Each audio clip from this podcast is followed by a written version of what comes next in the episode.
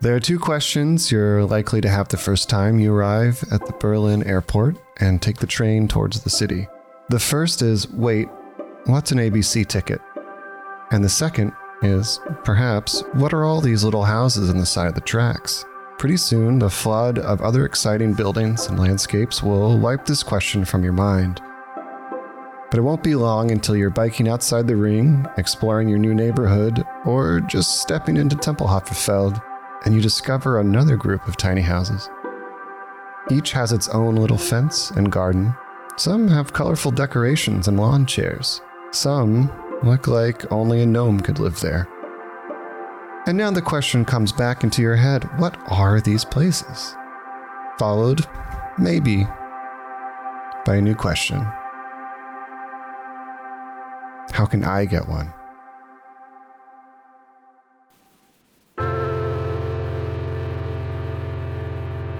Hello, everyone, and welcome back to Another Berlin, a podcast where we dive into an everyday, possibly overlooked place or concept in Berlin and break down how it shaped or continues to shape the city. We are Cody and Katarina, and we're joined again by Nick. Howdy, y'all. I'm Nick. In this episode, we're tackling a topic we've long discussed and have all personally been intrigued by garden colonies. One quick disclaimer before we dive in. We are not professional historians, and history is tricky.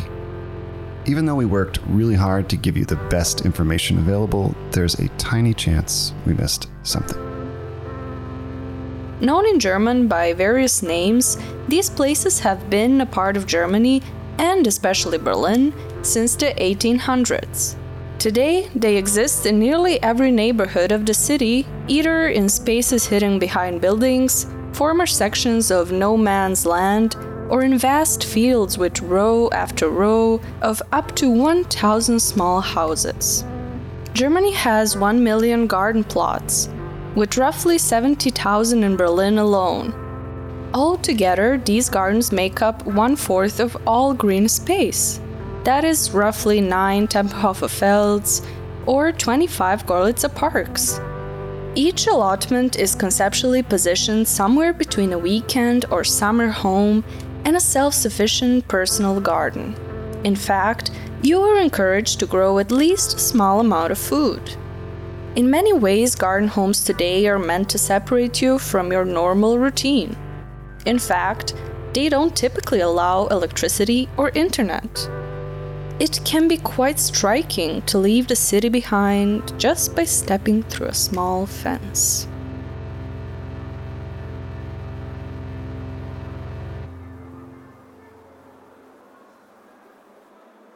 I'm Lucia.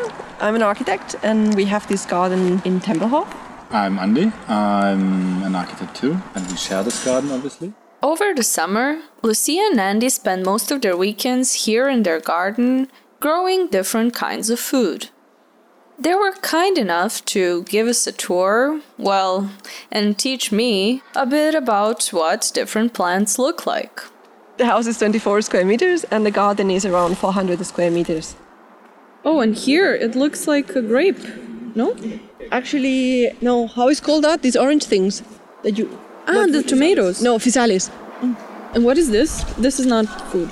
No, no this, this is, is only flowers, and we we plant like mixture of like this mix you can buy with wildflowers, mm-hmm. like for the bees and so on. Um, these are the strawberries who grow like crazy. And that's a, was an aubergine.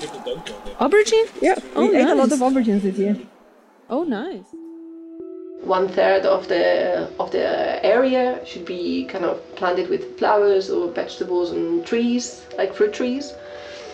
I think this is very nice, and I think actually a third maybe is too is too little and should be even more. But of course, many people just want to have grass because it then you know, it's a bit less work.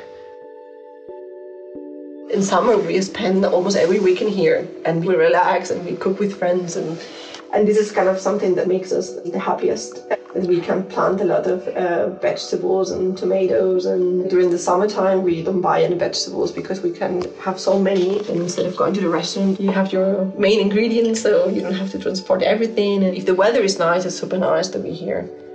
And yeah, like friends like to come, so it's why not. For those relatively new to garden homes, time is often spent between actual gardening and leisure, or somewhere in between. If you walk around, you would normally see that, you know, from the path until the house. Sometimes the garden are really nice, but not very rarely you see people enjoying the space around there. And most part of the people, like the place where they eat or where they spend time, is behind the house. And we like more the space like in front of the house, no, between the path and the house. And many neighbors always ask, why do you sit there? Why don't you sit like in the private area behind the house? And I mean, because like in the end, everybody is behind the house, so we are the only ones staying in front, and not so many people are walking around. So well, it's like kind of our private space is actually in front of the house. But yeah, there's something I realize is yeah very you know interesting. A mandatory companion to each garden home is a small structure which is somewhere between a shed and an actual home. These are called Laube, and Lucia and Andy are currently in the process of renovating theirs. And there is something about these small garden communities that feels so private. Partially because of how closed off they are to normal streets, it wasn't until recently that I even walked through one. And for us, when we walked through, when we start to think we want maybe to have this garden, we felt like we were kind of getting into this this private space of these other people. We felt like these these these these uh, paths between the gardens was somewhere private, but actually we realize now this is something completely public. I mean, one of the basic thoughts um, behind it is that you connect the, the, the the public spaces with the um, semi-public or semi-private spaces of the colony. So all the pathways they always have to be public. This is one of the basic principles actually of the colonies, and it's it's one basic idea that you connect those two worlds actually. And it's quite interesting because there's so many really huge colonies here, and they're all different, and it's quite enjoyable actually to walk around them and see how they work and how people are. Garden homes don't exist alone. You won't ever find just one sandwiched between two buildings on a street in Kreuzberg. Legally, they have to be joined in a group of at least five, with shared paths, and this cluster is called a garden colony. In Berlin alone, there are over 100 colonies. Some colonies, like Märchenland in Weißensee, are huge, with nearly 1,000 gardens covering on almost a half a square kilometer. But how does one get one of these garden homes, you may ask? Well, it's complicated. Annually, there's only a 4% turnover in garden colony tenants. Meanwhile, the wait list to get one is about five times that.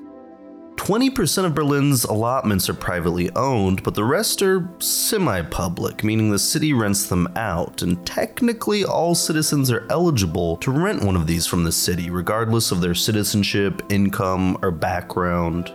And since the gardens are part of Berlin's public infrastructure, the Senate is in charge of planning and distribution, but you technically rent them out from your local district association. And on top of that, each garden colony has its own association which manages, maintains, and regulates its own specific space you kind of apply for a district you want to have a garden then you register there and have an application and then a bit of a couple of forms it was kind of a bit of a, a, coincidence because we were not looking for one but like we have friends from the neighbors and the neighbors oh there will be a, a few free so then we uh, kind of joined this list and then we wait like for a year. Waiting time of one year is not unusual in berlin. Lucia and andy can even consider being lucky because they got some inside knowledge from residents. On average you could end up waiting five years or more and then of course like if you are not available on that day because you're on holiday or whatever you kind of miss the chance. So it's also a bit of luck. If you're away you just lose your place and you have to wait for the next garden being available.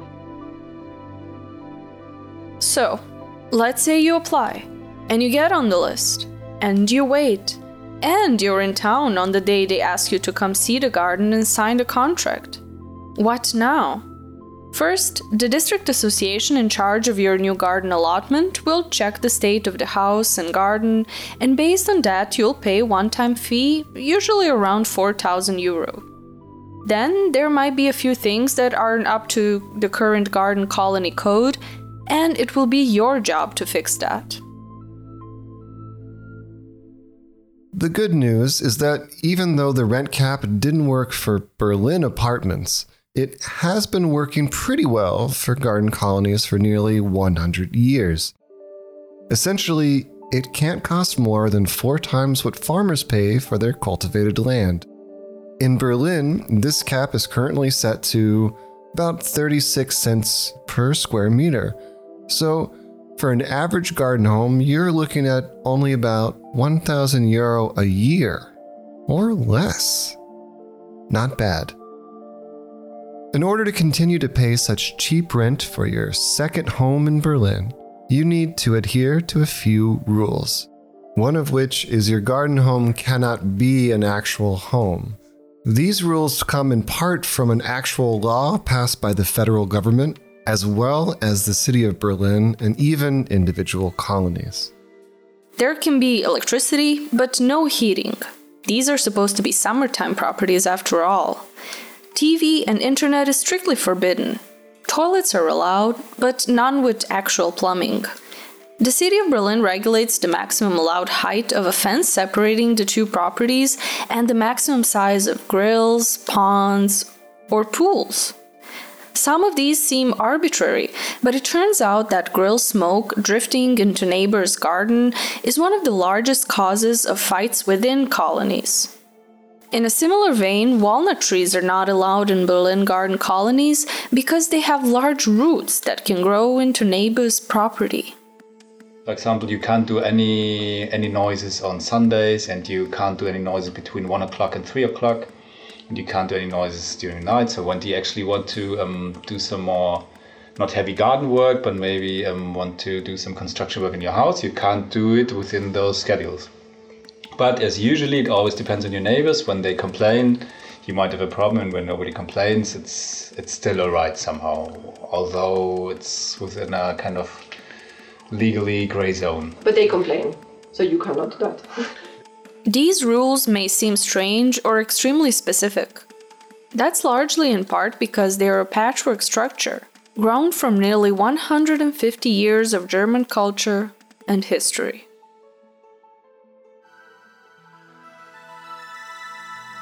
Schrebergarten, Kleingarten, whatever you call them, the fact they go by so many names is telling of their complicated and varied history. They've been around in some form or another since the 18th century, but they really began to take their modern shape in the late 19th.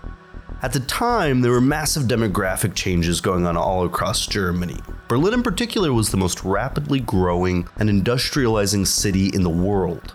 Along with that came all of the common ills of industrialization urban pollution, overcrowding, abysmal housing and working conditions, and a class of working hungry arose who could barely afford to feed themselves from their full time factory jobs the German Red Cross began operating what would become known as Arbeitergärten, or workers' gardens, reserving undeveloped plots across the city to be cultivated for and by workers, giving these impoverished Berliners a much needed supplementary source of sustenance and income by forcing them to work a second job and calling it charity. Around the same time, a German physician by the name of Martin Schreber theorized that rising rates of mental illness and crime was due to the aforementioned urban quality of life, or lack thereof. And to be fair, we'd all probably be a little nuts if we lived in one of these 19th century industrial hellscapes. Schreber believed he could prevent these psychological maladies by putting children through a regimen of systemic remedial exercise and fresh air. Though Schreber had nothing to do with the gardens that would eventually take his name, proponents of his theory set up a Schreberplatz where urban youth would be, quote, exercised. This wasn't just your middle school gym class, though. The Schreber inspired regiment was more about putting kids to work than having a little fun in the sun and before long, small gardens were erected on the Schreberplatz as another way of keeping kids busy through manual labor. Eventually, the parents got involved not to stop the child labor, but to get in on the action. It turns out when you're a 19th century German bureaucrat working an office job all day, getting your hands a little dirty in the sunshine came as a welcome release. And at the time, there was no real conception of hobby gardening. But the Schrebergärten came to fill an unintended niche. They were quickly appropriated by middle class gardeners who treated them more as an exercise in self help and a sort of romanticized return to nature. Though these new Schrebergärten had little to do with Dr. Schreber or his theories, the name stuck, and they quickly spread all across the country. So Berlin's garden colonies grew from these two roots, no pun intended. On the one hand, you had the large Arbeitergarten colonies, organized top down by charitable organizations and cultivated by the working poor, while on the other hand, you had the well to do Schreber gardeners who treated gardening as a bourgeoisie pastime and self help hobby. By the 20th century, communities from both backgrounds began merging to form large associations which lobbied for the protection and expansion of their little urban oases. However, the gardeners often found themselves at ideological odds with each other. The Arbeitergarten viewed themselves as inherently socialist, centralized spaces for and by workers, while the Schreber gardeners wanted their plots to remain deregulated and private. The central conflict in these early colonies was whether the movement was, to quote one garden association brochure, proletarian and democratic or bourgeoisie and patriarchal, which in many ways was the microcosm for the political and class struggles all across Germany in the 20th century. Which brings us right up to the point of World War I. While Berlin didn't see any direct fighting, Berliners were left with systemic food shortages, to offset this, individual gardeners began turning to full time cultivation of their plots for subsistence and sale. This was a vital lifeline for Berliners, particularly during the infamous turnip winter of 1916, which, needless to say, wasn't a swell time to be living in Berlin. The government quickly realized the importance of this supplemental food production and quickly began subsidizing garden rent prices and repurposing more and more unused urban land for these allotments. And in fact, the gardens were deemed so important by war's end that one of the first laws passed by the Weimar Republic, as in literally before the Weimar Constitution had even been ratified, was the 1919 Allotment Garden and Small Lease Land Regulation, which controlled rent prices and officially protected the majority majority of the gardens from future development, which is largely what we have to thank for these gardens even still existing today. Thanks to these laws, garden associations continued to grow in the 20s, but were soon suppressed by guess who? The Nazis, who viewed these garden organizations as inherently leftist and democratic. They forcibly took over and merged them into a single association under direct government control. Towards the end of World War II, the situation for Berliners had grown even more dire, as all resources were diverted towards total war, leaving civilians with little to nothing to eat. And by the winter of 45, all garden colonies, as well as public parks and squares, had been turned into ad hoc urban farms, which were literally the only source of food for millions of Berliners trapped in the city. Throughout the Cold War, the surviving colonies became central to life on both sides of the wall, but with the divide of the city, their fate and character diverged. The West Berliners flocked to their allotments as an escape from the confining nature of living in a walled in city. In fact, hundreds of new gardens popped up in the often unused strips of land adjacent to the wall. The East German government, on the other hand, at first treated the gardens with skepticism, considering their partitioned plots as inherently anti communal. But when it was seen how much the gardens contributed to the food, variety, and security of East German cities, they decided to leave them in the hands of individuals. Dachas, as they came to be known in the East, served as everything from homes, community centers, and a treasured source of fruits and vegetables that wouldn't otherwise have been found on the DDR store shelves. Since the fall of the wall, garden allotments have remained a ubiquitous sight across Berlin. But in the 90s, no one was quite sure what to do with them or even who had jurisdiction over them. You can imagine how complicated merging two desperate halves of a city were, and obviously garden colonies weren't exactly at the top of anyone's priority list.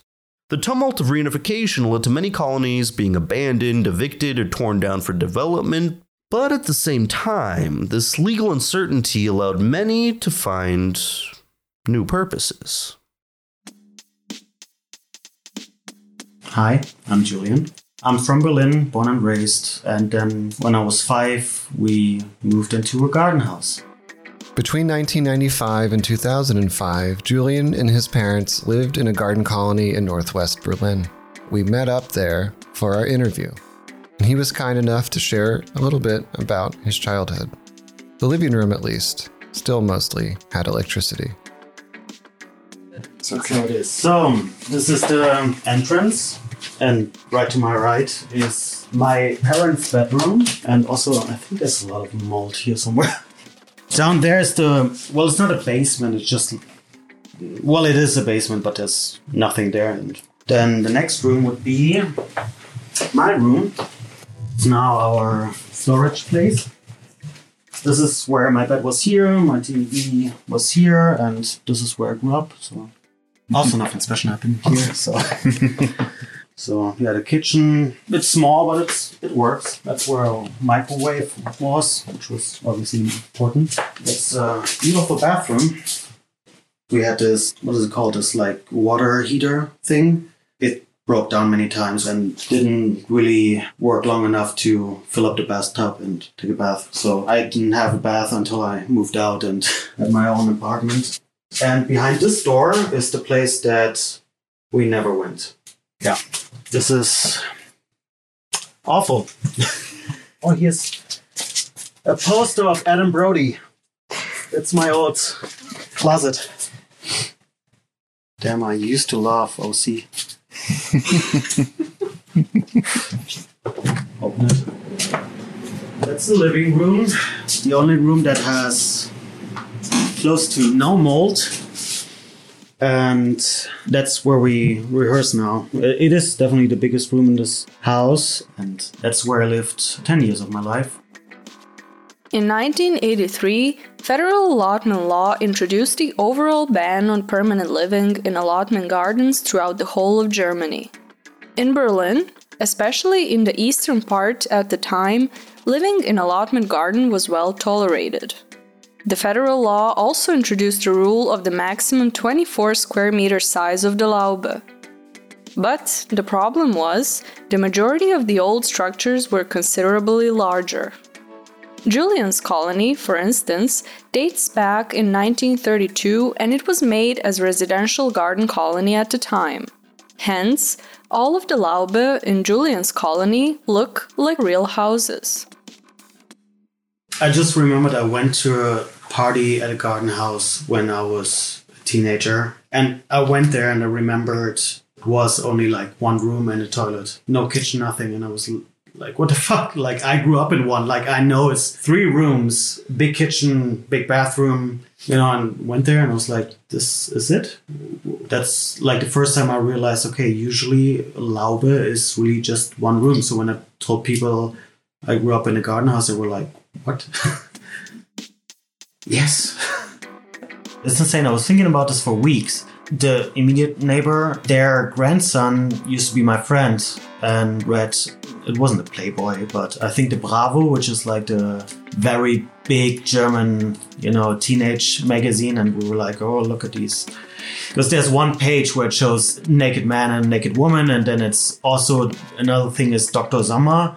And people ask him questions. Can you get pregnant when you kiss somebody? Can you listen to this? Is my period normal? And it was part of growing up in a garden house.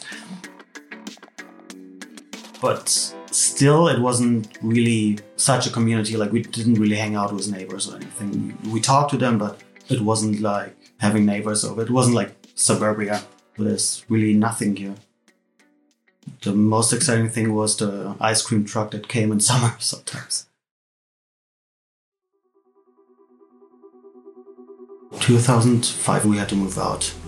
And we left this place and we, we kept it as a as a summer summer place. And yeah many people are living here still.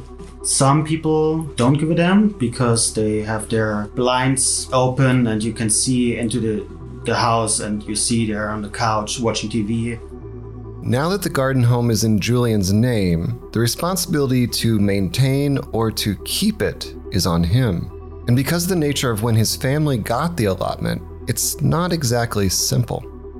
when somebody else takes the place over, then it would be our duty to take part of the house down because the house we have here is too big for the piece of land, which is a joke because it's not big. Regardless, Julian will be responsible for paying to get his garden home torn down to the acceptable legal size, if or when he moves out, which isn't cheap. It echoes similar situations where an older resident living alone in a large apartment in Berlin is unable to move into something smaller that fits their needs without paying a lot more because currently they have rent control. While at the same time, families are unable to even find an expensive apartment bigger than one bedroom. If Julian decided he really didn't want the garden home anymore, it might make more financial sense to just let it become fully overgrown rather than get rid of it or pass it along to someone else.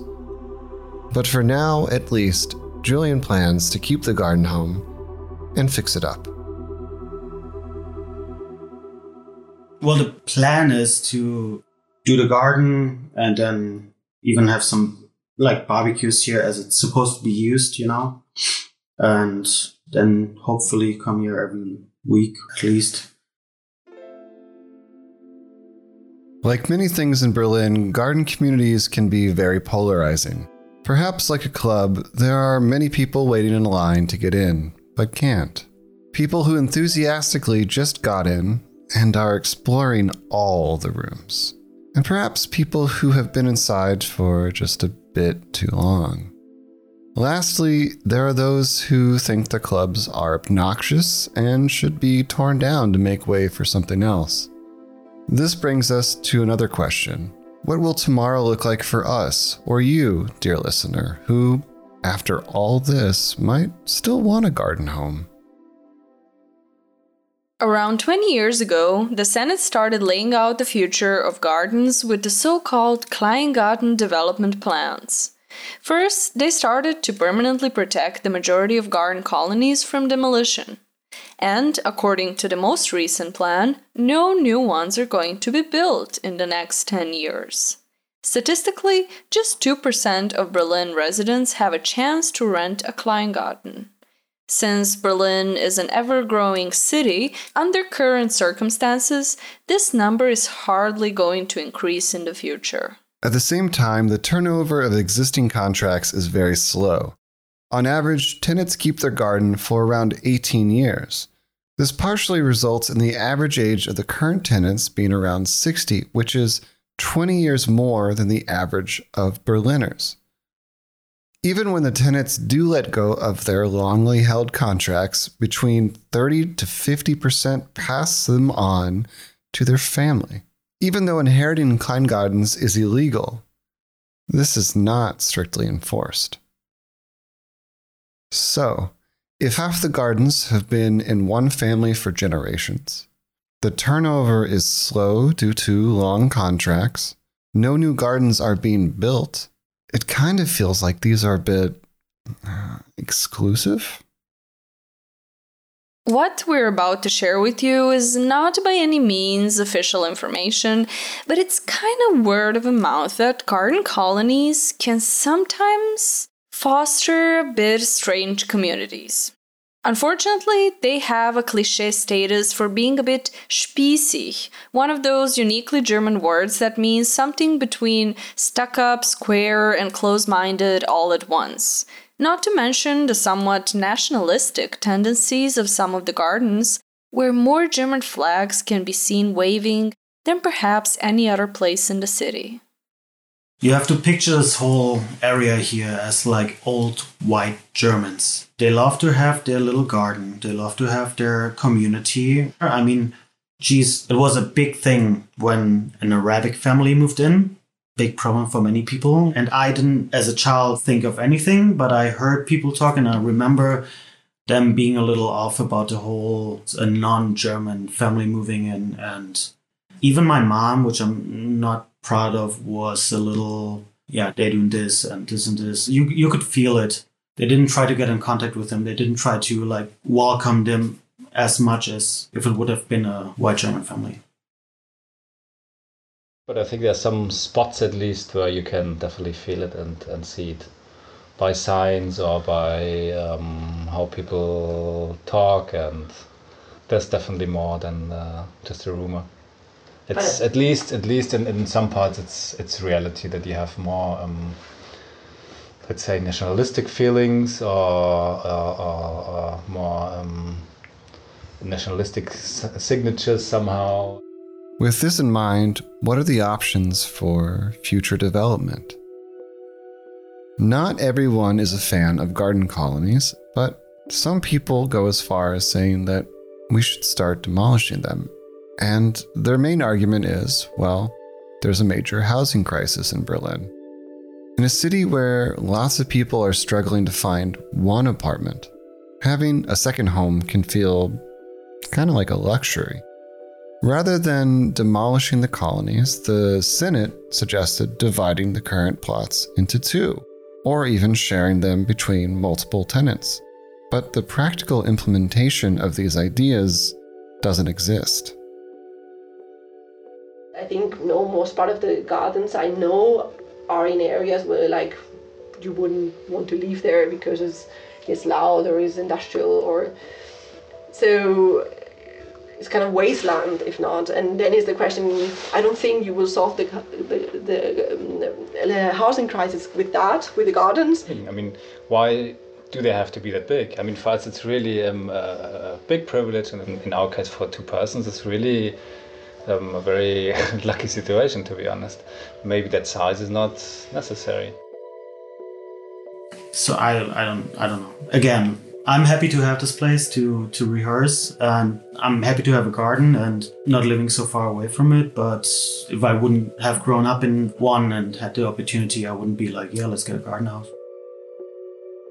I mean, I had great times growing up here. We had a pool and a garden, and yeah, you could lay on the grass. Like it was great. I definitely don't think anybody should be stoned for renting one or getting one, but I can understand the cliches and the stereotypes of people who live in a garden house because mostly they're actually true.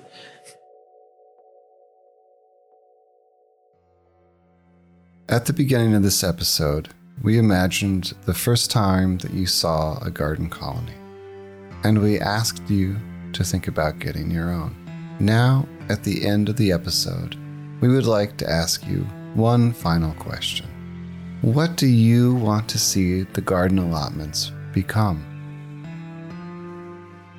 Thanks for tuning in to another Berlin. We often ask for episode ideas, and the idea for this episode was actually a suggestion from one of you. So thank you. Please keep sending good ideas our way. As always, the show and research notes are available on our website another.berlin. If you enjoy what we're doing, please give us a review and share this episode with your friends. And think about supporting us on Patreon. The best way to get in touch with us is on Instagram at another underscore Berlin. Maybe you have a great idea for a future episode. Let us know. Once again, my name is Cody. And my name is Katarina, and this has been Another, Another Berlin. Berlin.